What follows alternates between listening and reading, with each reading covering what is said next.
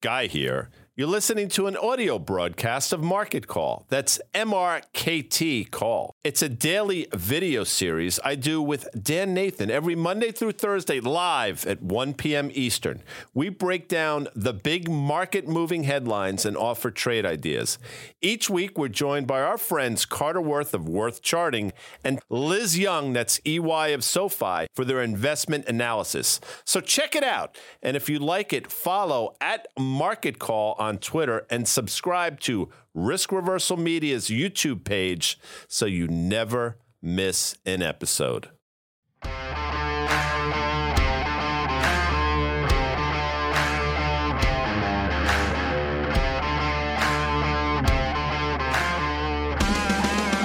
absolute madness on this Tuesday, November 15th, because it's not one o'clock Eastern time. If you're looking at your clock, you're like, what the bleep? Nope, on the open. Market Call, Guy Adami, Dan Nathan. Today we're sponsored by FactSet, financial data and analytics that are powered by tomorrow. We're powered um, by the early morning action here in the market. We figured, why not? Let's do this on the open today. Why not, guy? I mean, listen, here, here's the deal. Okay. You know, we spent a lot of time 2021, you know, kind of parsing through what the word transitory meant, kind of figuring out, you know what I mean? Whether was that weeks, was it months, was it years, was it what was it here? And so the irony of this whole thing, and you know, I, I listen, I'm a big mean reversion guy when it comes to everything that I've seen in the markets over my 25 year career. And so I always thought that was a bit silly because, again, whatever you thought the definition of the time, you know what I mean? That, that the Fed was was kind of putting in place when they were saying that inflation is transitory in 2021. I think that today's PPI reading, last week's CPI reading, if we had a string of those sorts of things, we had the unemployment rate going up a little bit, well, then it was clear that it was transitory. I think the mistake that you would agree is that the Fed just kind of kept the pedal on the metal for too long. You know what I mean? Like as far as all of the easing, why were they buying 40 billion dollars of of MBS, you know what I mean, a month last year? Yeah, no, it's interesting. Look, I mean, when they said transitory, and I'm I'm not, you know, reading into their words, but they didn't think it was going to last years. I think they thought it was going to last at most months. So, you know, they missed the boat on that. Remember, it's the same Fed that was talking about we're not even thinking about thinking about yeah. raising rates, and they're the same ones a couple weeks ago that basically said we're not even thinking about thinking about lowering rates. So, I mean, they've screwed the entire thing up. But to your point, if PPI continues to sort of trend in the right direction, CPI as well, and if unemployment yeah. just ticks higher gradually, then the market's doing the work for them and maybe they'll get out of this thing somewhat unscathed. I mean, that's the bull case, right? And we'll see. And today it's playing out right before our very eyes, but there's a lot of more, there's just, there's a lot more to go. And my sense is, you know, if the dollar continues to sell off a great call that you've had, and if rates continue to come in, I think it's just going to, I think, uh, reaccelerate the commodity market, which, as you know, is inflationary. So there are a yeah. lot of moving pieces just this entire puzzle. Right, but but but my question is, did did they really screw it up? I mean, like if you think about, you know, the uh, the stock market was up 28% last year. Housing went ballistic. I know those were bubbles that people were worried about, and they were basically inflated because they kept the monetary policy for too, you know, too easy for too long. But guy, think about this. I mean, you know, inflation, as you had been saying for years and years, careful what you wish for. They wanted above their 2% target here. You were saying that they don't measure it correctly. If you look at education and housing and healthcare and that sort of thing, I get that. Okay. But what I'm saying right now, and I've been saying this actually for a while, is like, look at unemployment. I mean, we're basically near those pre pandemic levels. It just ticked up to 3.7 from 3.5%. Like, how much have they screwed up? I mean, they kept, you know, US right. households and they kept, you know, US businesses basically from going defunct during a black swan event. And here we are. If you're just looking at the excesses that have been taken off of risk assets it's not so bad. The s&p is down you know 15 and a half percent on the year. I'm just saying and i know that's not the only measure but what i'm saying is we avoided a lot of worst case scenarios except for the fact it cost them $4 trillion to do it. Yeah well that's part of it right? I mean a lot of money went into doing it. They still have a balance sheet that they're trying to unwind. And through the lens that you just p- played out i mean that's correct. I mean, did they screw? I guess not through that lens, but for a lot of people that were forced into things that they probably didn't, you know, a lot of people were forced out the risk curve in a myriad of different ways. And a lot of them got themselves forced out the risk curve at the exact wrong time. I mean, you talk about housing, you know, a lot of people got themselves off sides and, you, know, you want to blame it on, um, I don't know, greed or whatever. Yeah, maybe, but a lot of it has to do with the fact that, you know, z- rates were zero for a long time and money was free. And when money's free, people do really stupid things because for some reasons they're greedy and for some reasons they're forced to. But to your point, I mean, how bad did they screw it up? I listen, if if this continues I guess not all that bad. You're never going to change my mind in terms of these characters, but that's that's yeah. what makes markets. Well, you know what, guy, I'm gonna I'm gonna I'm gonna keep pushing back. Not that I believe I just don't have any strong views about what they do one way or another. I just know during the financial crisis and during the mm. pandemic, I mean, what they were charged with doing is full employment and stable prices. That's their mandate, and I think they were doing everything in their power at those times to do it. Whether they stay stick around for too long is another story here. But you're you made this point on many occasions. Oftentimes it gets kind of political, right? Like you know, in and around you know election years and that sort of stuff, mm-hmm. which is one of the reasons why maybe they continue, you know, just to do the thing that they were charged to do, but doing it for too long. All right, let's look at the markets here, guy. S and P 500 here. Um, you know, you had that 4,000, 4,100 call. That was your short term bullish call here. I mean, we're getting to that descending 200 day moving average. You see that downtrend that's been in place since the first week of this year. We had that huge 19% rally from the June lows in mid June to mid August. We are what 12, 13% off the lows right now. We've had a couple big double digit bounces in this downtrend over the course of this year. Thoughts here because the CPI into the PPI um, into the December, you know, Fed meeting. We're going to have some more data. We're going to have the November jobs data. If that's a bit cooler, um, you know, I mean, is this thing going to get through that 200 and the and the downtrend? Well, I mean, 4100 was the overshoot. What are we at like 40 25 or so now? Yeah. So we're getting close. You see the moving average, you see the trend line.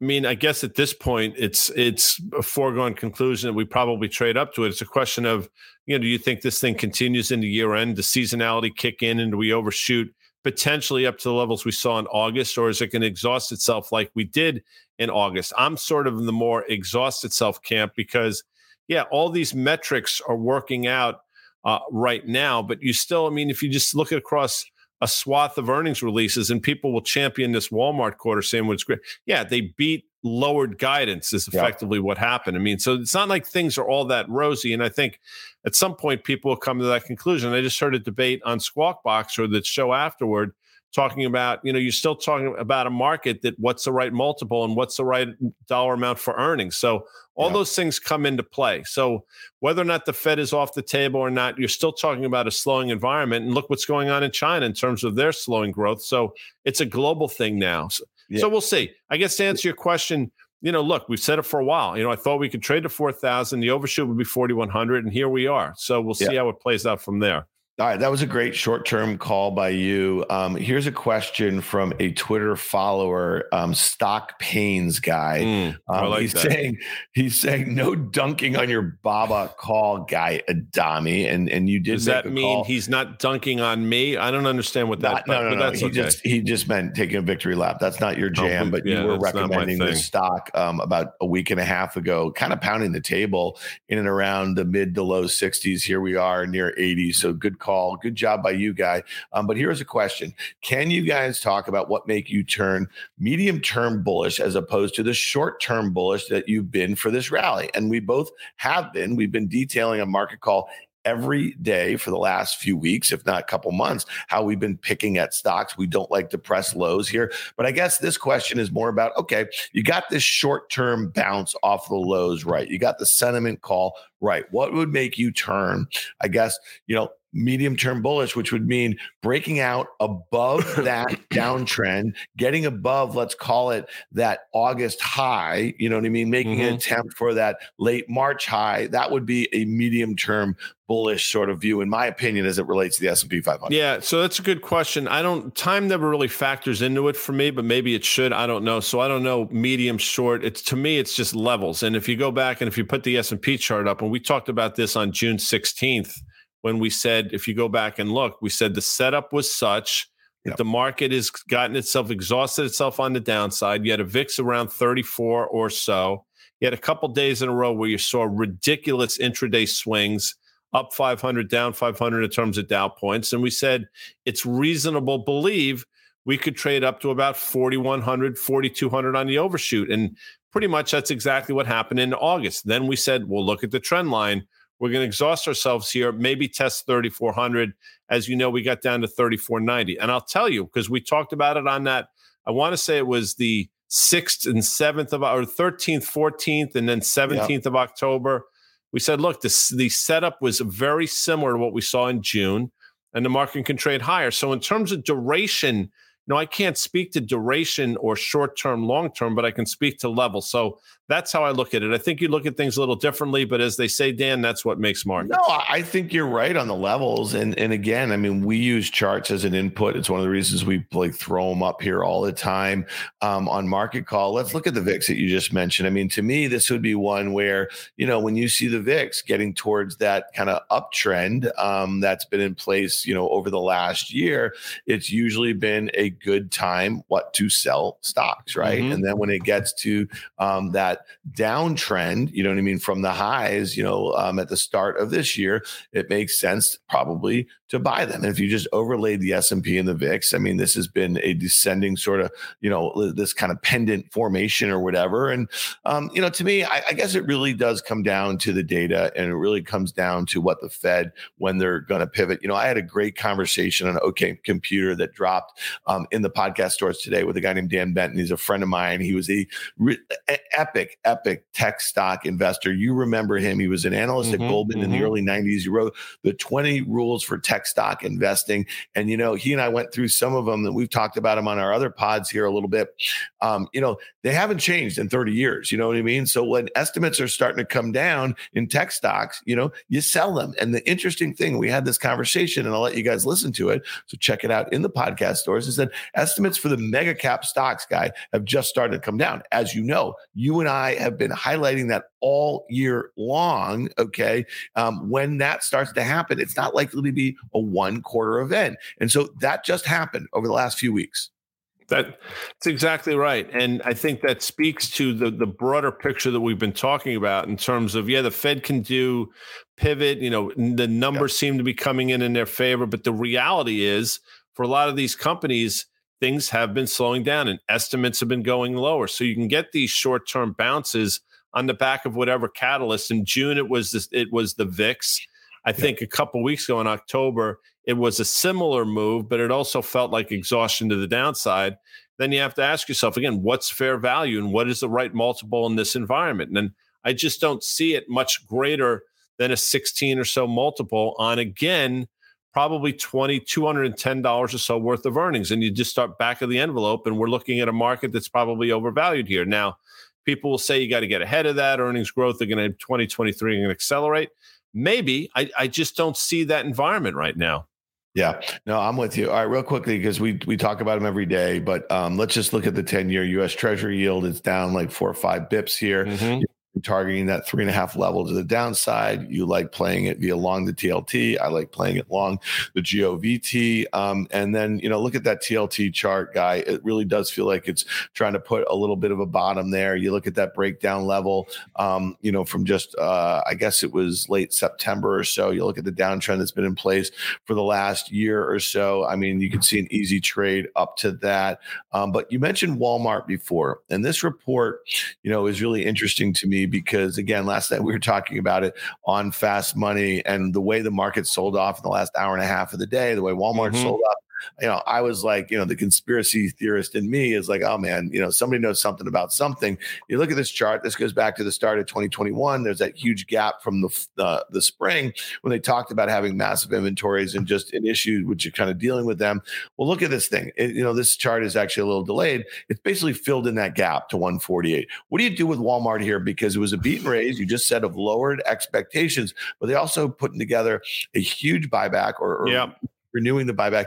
Thoughts here? Uh, are you buying this move on the gap fill? Well, let's just break it down. I think it was a $20 billion buyback, which is, sounds like a big number, except you're talking about a $400 billion company. So it's it's significant, but it's not you, you know 20 billion on 400 billion is not as as meaningful as you would think number one in terms of the levels i mean this is still an expensive company we talked about it last night it's cheap to where it's traded historically but it's still trading a couple turns north of where the market is. Right now it's probably trading close to 21 and a half 22 times next year's numbers. And you think they figured everything out? We'll see. And maybe there is this um, this move down in terms of the consumer going to walmart which works in their favor but I still think you have a problem on the margin front. So I would take personally, I look at this as an opportunity to pare down some risk. You filled the gap, and it stands to reason we probably exhaust ourselves on a day where it's probably going to trade close to three times normal volume. Yeah, no, that makes sense. I mean, I'm I'm not all geeked up about the retailers. I think this is kind of like the last gas, you know, into the holiday season, and then whatever inventories that were high, they didn't work lower. We're going to see massive discounting in the mm, new year, right. and then we're also going to see, you know, you've been saying this all year long about the inflation thing, and you, listen, and I, and I said this to you just a few minutes ago. You've had it right. You've had it right for ten years about inflation, and I mean that sincerely. It's just the goalposts keep moving, right? And so you've been saying that wage inflation is the stickiest inflation. You can have commodities come in, you can have these supply demand dynamics come in, but the way once wages go up for some of these low end workers, they're really hard to bring lower. Now, the only thing I'll say to you is that on the backside of this pandemic, when it's in the rearview mirror, we're going to go back to the concerns about automation and mm-hmm. the robots taking the jobs and all that sort of stuff. And maybe we get back to a deflationary wage environment, but not just yet. Hey, guy, I just want to say one thing. This is really interesting to me going back back to the mega cap tech stocks. Okay. So Morgan Stanley this morning lowers their 2023 e commerce forecast for Alphabet, Meta, and Amazon. Okay. So this kind of speaks a little bit to what we were just talking about. It's not a one quarter thing. And going back to my conversation with Dan Benton, okay, former tech manager Andor Capital, now manages Benton Capital Management, his family office. You know, these are not one quarter things. And he made this point about that, you know, we had these companies that were massive, and we just named what they are, and they were having double digit earnings and sales growth. They were going through these huge sector shifts, these huge product cycles. They were pulling forward demand with the, you know, pandemic over the last two years whatever. And now they're going to go from this hyper growth phase to what growth at a reasonable price. We call it GARP, right? Um, so when you think about that, that also justifies a lower multiple than when we saw right. the peak, right? So talk to me a little bit about that because I also see that Loop Capital, this is um, our friend Gene Munster, he's saying macro headwinds for Apple. And we've been talking, you've been talking about that here. So those are like, like four of the biggest names in the entire stock market. And so the question is, if this really is just a knee jerk to some of the inflation readings and a bet on what the Fed might do going forward, if the biggest names are decelerating, right, and going to have headwinds in a difficult environment, how can the stock market really move materially in higher? a meaningful way? Right. So there's going to be there's going to be this gleefulness that maybe the Fed is off our back, and that will lead to these short term rallies, and then the realization that a lot of the companies that led us higher over the last decade or so are starting to face headwinds that everybody else has been facing for the last year and a half or so. And yeah. that's a good thing because, as I've said, because that's sort of the final piece to this puzzle. And that's the late innings of what has been probably a pretty significant bear market. They're not impervious, they're not immune. But to your point, they're all facing the same things. And now more and more analysts are starting to acknowledge that. And again, these are all companies ex Google, by the way, which probably trades at a reasonable valuation.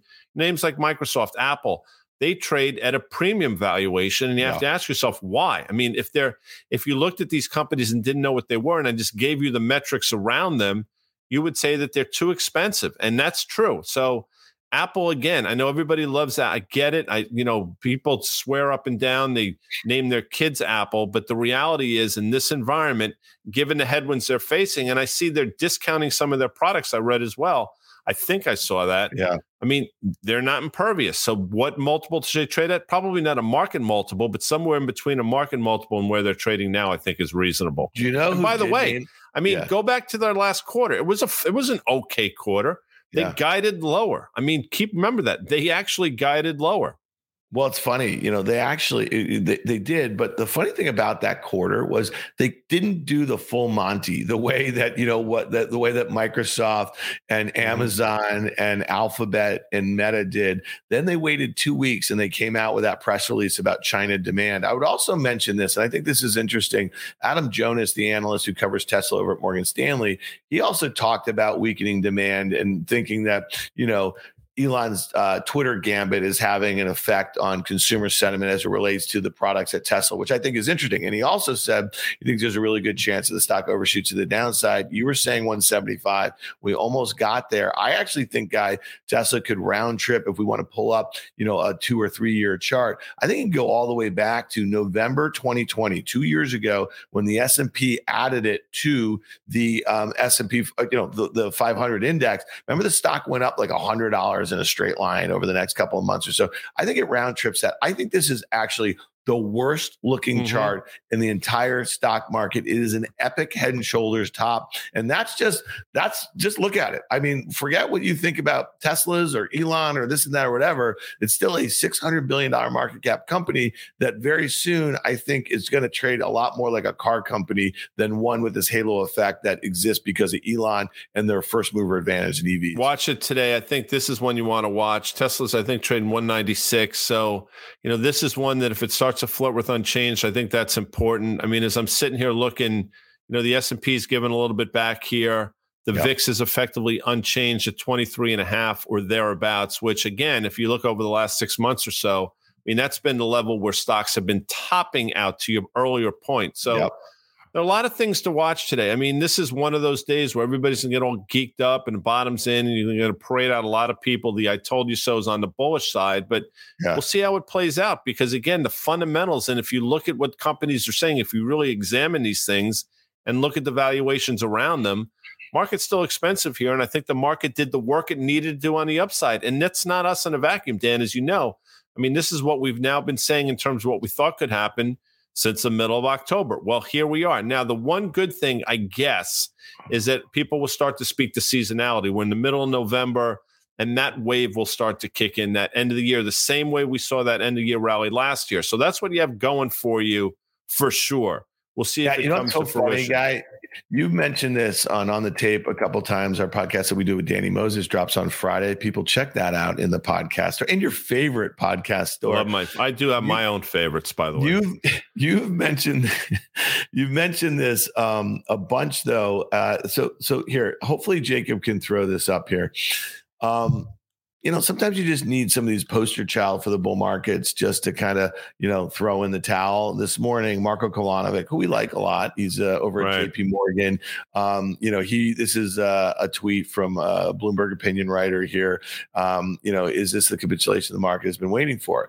And again, so he's lowering their bullish outlook on recession risk. And so if you're coming to that conclusion right now, okay, on November 15th, you know what I mean? As the warning signs have been screaming in silence all year long, okay, then, you know, you're just a little late to the party here, in yep. my opinion. Now, my response is like, okay, there's a few others, and I'm not going to name any names here. There's a few others that need to kind of ratchet down their expectations for 2023 S&P earnings growth and, and, overall economic growth. Yeah, and those are the, a lot of the same people that were champion crypto for sure, and you see what's happened yeah. there.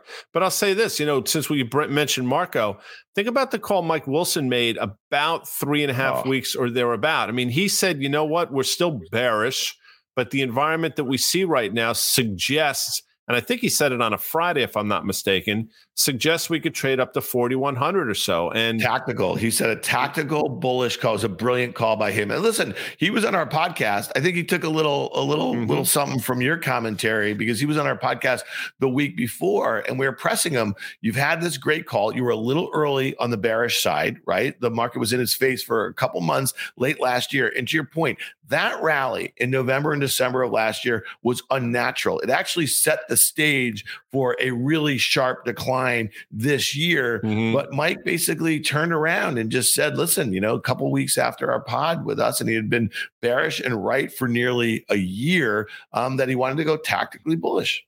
Yeah, and that was the right move. Uh, you know, he's allowed to do that. And, again, you, you, can't look at these things in just a vacuum. You have you have to, I think, be tactical. And I think yeah. trading, as you know, is fluid. So listen, I'm bearish overall, absolutely. But back in June, we saw an opportunity to play things from the long side. That worked out. And we saw the same thing in October.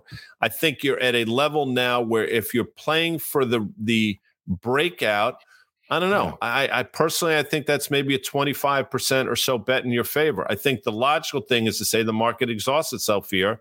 And I think we're seeing a replay of what we saw in the middle of the summer. But you have to think that, you know, you have to have these views ahead of time to talk about them after the fact or ex post facto for you Jesuit educated folks out there. It doesn't help anybody. I mean, everybody's yeah. a genius after the fact. You know, we try to talk about these things, what we think is going to happen, how you play them into that. Yeah, listen, I mean, what, what could turn the tide really quickly is if some of that data gets hotter. You know what I mean? If, if you mm-hmm. reverse the, the, the the the cooler CPI, you reverse a cooler PPI. If the unemployment rate ticks down a little bit, I mean, that'll have Fed fund futures ticking up. And, and you know, and so uh, again, I, I agree. I, never has it been in my career so many moving parts in the macro um, really influencing at least what I think about the stock market. You know, and one of the things that we spent a lot of time talking about is the US dollar and why it's been a huge headwind on US multinationals. And it's starting to kind of feel the pressure of that. And look at the, the look at this Dixie, the D- DXY, the US dollar index. And again, just just real quickly, because we have a chart here. Why do we spend so much time looking at charts?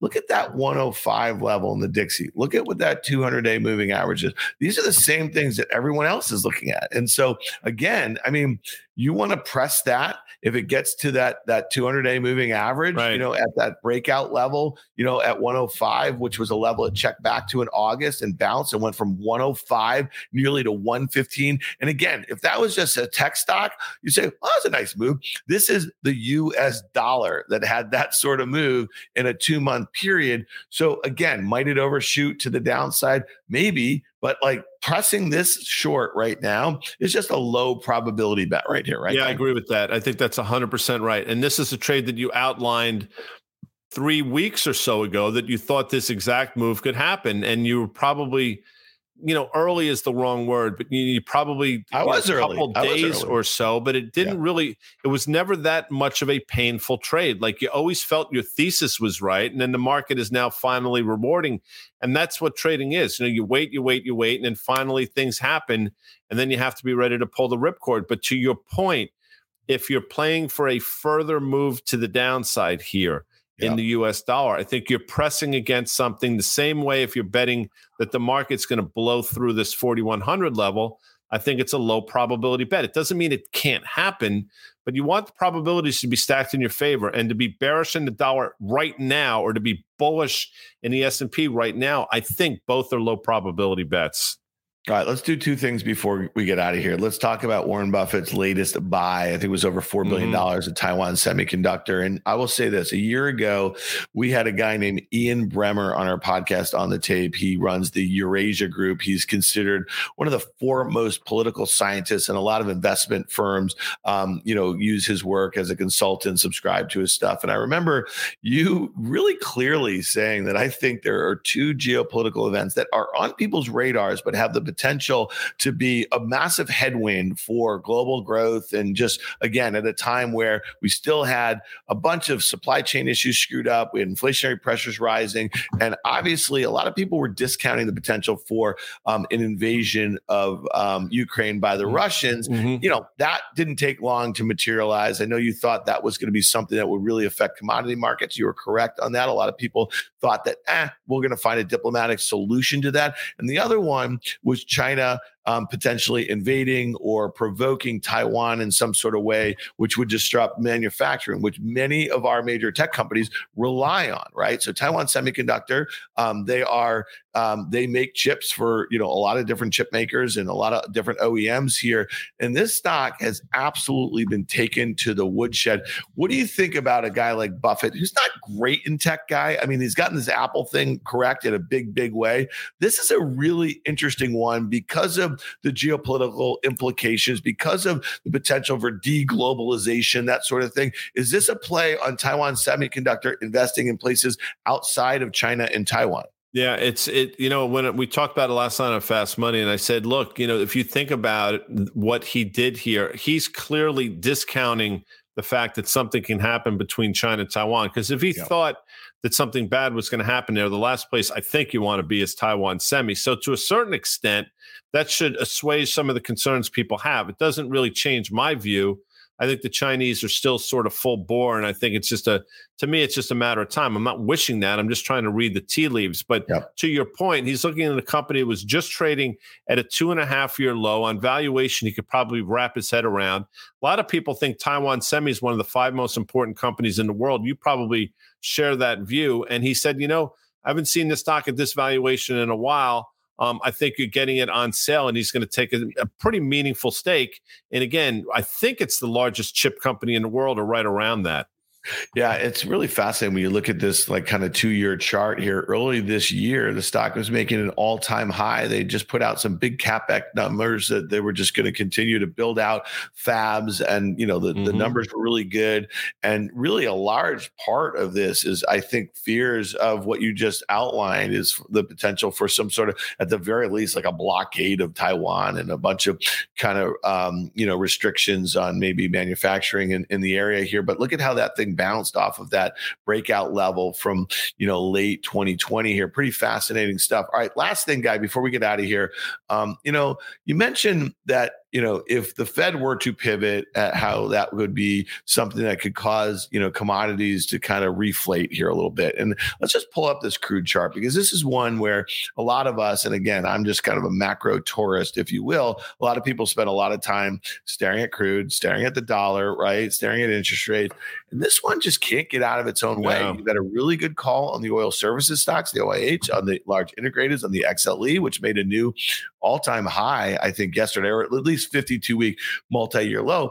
But this crude is really heavy. And and I gotta tell you, if we do have a couple more, you know, soft data numbers here, um, it really feels like that the Fed funds is going to price in maybe December um, at 50 and be done for 2023. Done. And if crude doesn't rally, if some of these other industrial commodities don't rally, that would be something that would make me a bit more bullish. Again, yeah, 100%. No, look, you're right about that. I mean, that scenario is the best case, right? That the, the data continues to soften, the dollar continues to sell mm-hmm. off because, as you know, I mean, a, a rising dollar was a, just a wrecking ball for so many of these companies that guided on the back of it. But if that happens and commodities don't get back on the horse, I mean, that's the best case scenario. I mean, that is, I, you know, I, I never say this, but that's your Goldilocks scenario where yeah. things are playing out on the slowdown front. You don't have a meaningful move in commodities back to the upside. And to your earlier point, uninflation moves up, but it doesn't move up in a in a precipitous way. So things start to play out the way I guess a lot of the people envisioned when they when they went on this um, you know, when the Fed went on this move. So we'll see. I do think there's going to be another leg in this commodities move, but it's not playing out right now. The odd thing is, though, to your earlier point, the equities, um, at least the energy equities, suggest completely the opposite. So, yep. you know, maybe we're in a world now where crude goes nowhere and these energy stocks continue to grind higher because that's been what we've seen over the last few months, at least. Yeah. Well, here's the thing, Guy. You and I, I think, can assure our market call viewers and listeners of On the Tape and OK Computer. I mean, listen, the fact that we're doing this stuff every day now, we're trying to like kind of map it out. We're trying to talk to you about the stuff that we're seeing, the stuff, the information we're relying on, how stress testing our, our kind of views. You use that expression all the time. I don't want to be dogmatic or this and that, whatever. The beauty about doing this every day is that we can kind of talk ourselves through it. And hopefully that is kind of beneficial beneficial to the viewer, to the listener. And and uh, here's one thing: I, I think if you watch Market Call a lot, you'll know this. We are not going to press the lows in anything, whether it be an individual security, whether it be the market. And again, you know, if this thing gets back up, and then the thing being the S and P 500 to that downtrend, might we be as cautious as we were in you know August or back in March? Sure, but we are not going to be saying run for the hills when we're you know, retesting mm-hmm. new lows. And we may get out of that short term bearish view a little early and miss whatever the capitulation is. Is that a fair statement, guy? I think it is a fair statement. You know, it's it's it, it's diff. Well, it's not difficult. I mean, we choose to do it, but I mean, the challenges. Um, there are challenges surrounding talking about the market every day, minute to minute. And, you know, we embrace those challenges, but you also have to be fluid. I mean, you can't, you know, I struggle with being dogmatic and trying to be, you know, open minded and stuff. And sometimes it clouds your judgment. But I think we've done a decent job navigating. And to your earlier point, I think if you're getting overly bullish here, the same way a lot of people got overly bullish in the middle of October, you know, I think that could lead to some problems. but we'll see. Today's going to be a really interesting day. You know, I think the S and P is. I'm I'm looking quickly where we did. So the Dow's up almost 350. The S and P is 4026. so here we go. 20. Yeah. Yeah. And Yeah. we'll see. So anyway, but that's it, Dan. That's it because we're getting on a plane. Yeah, we are. We're getting on a jet plane, guy. I'll see you over there at Newark. Hey, guys, if you bump into us, if you just happen to be at Newark in an hour or so, say hi. I mean, because, you know, Guy Adami, he likes to sign headshots. He travels around with headshots, people. So if Portfolio. you ever see I Guy Adami, portfolio. if you ever see Guy Adami in public, be like, hey, I know you carry headshots. Can you sign one for me? And by the way, that head that you got rocking today, could you give us a, good little look here. It's pretty. I got my pomade in. I got a haircut yesterday. I took You it. know what the- I you know what took the it down. You know what Felicia in the who is like does our makeup, you know, in the green room yesterday said to me? She goes, "You got a a thing with this piece." She's like, "Are you gonna get?" It? I was like, "Piece? What? Is, what do you think this is? Like, I, you got a hair piece?" No, she get meant this piece of hair right here. I was Wow. offended for a moment. Well, you know, you were you were thinking she got you confused with Joe Kernan, but that's it for Market Call. I want to thank FactSet for providing us with all the charts and data for this broadcast. As we said, we're going to Naples, Florida, for the CME Group LPGA Tour Championship. Market Call will be back tomorrow at two o'clock. 2 p.m. tomorrow. Sorry for these time changes. Thursday, we're back at the regular time, 1 p.m. We'll see you folks then.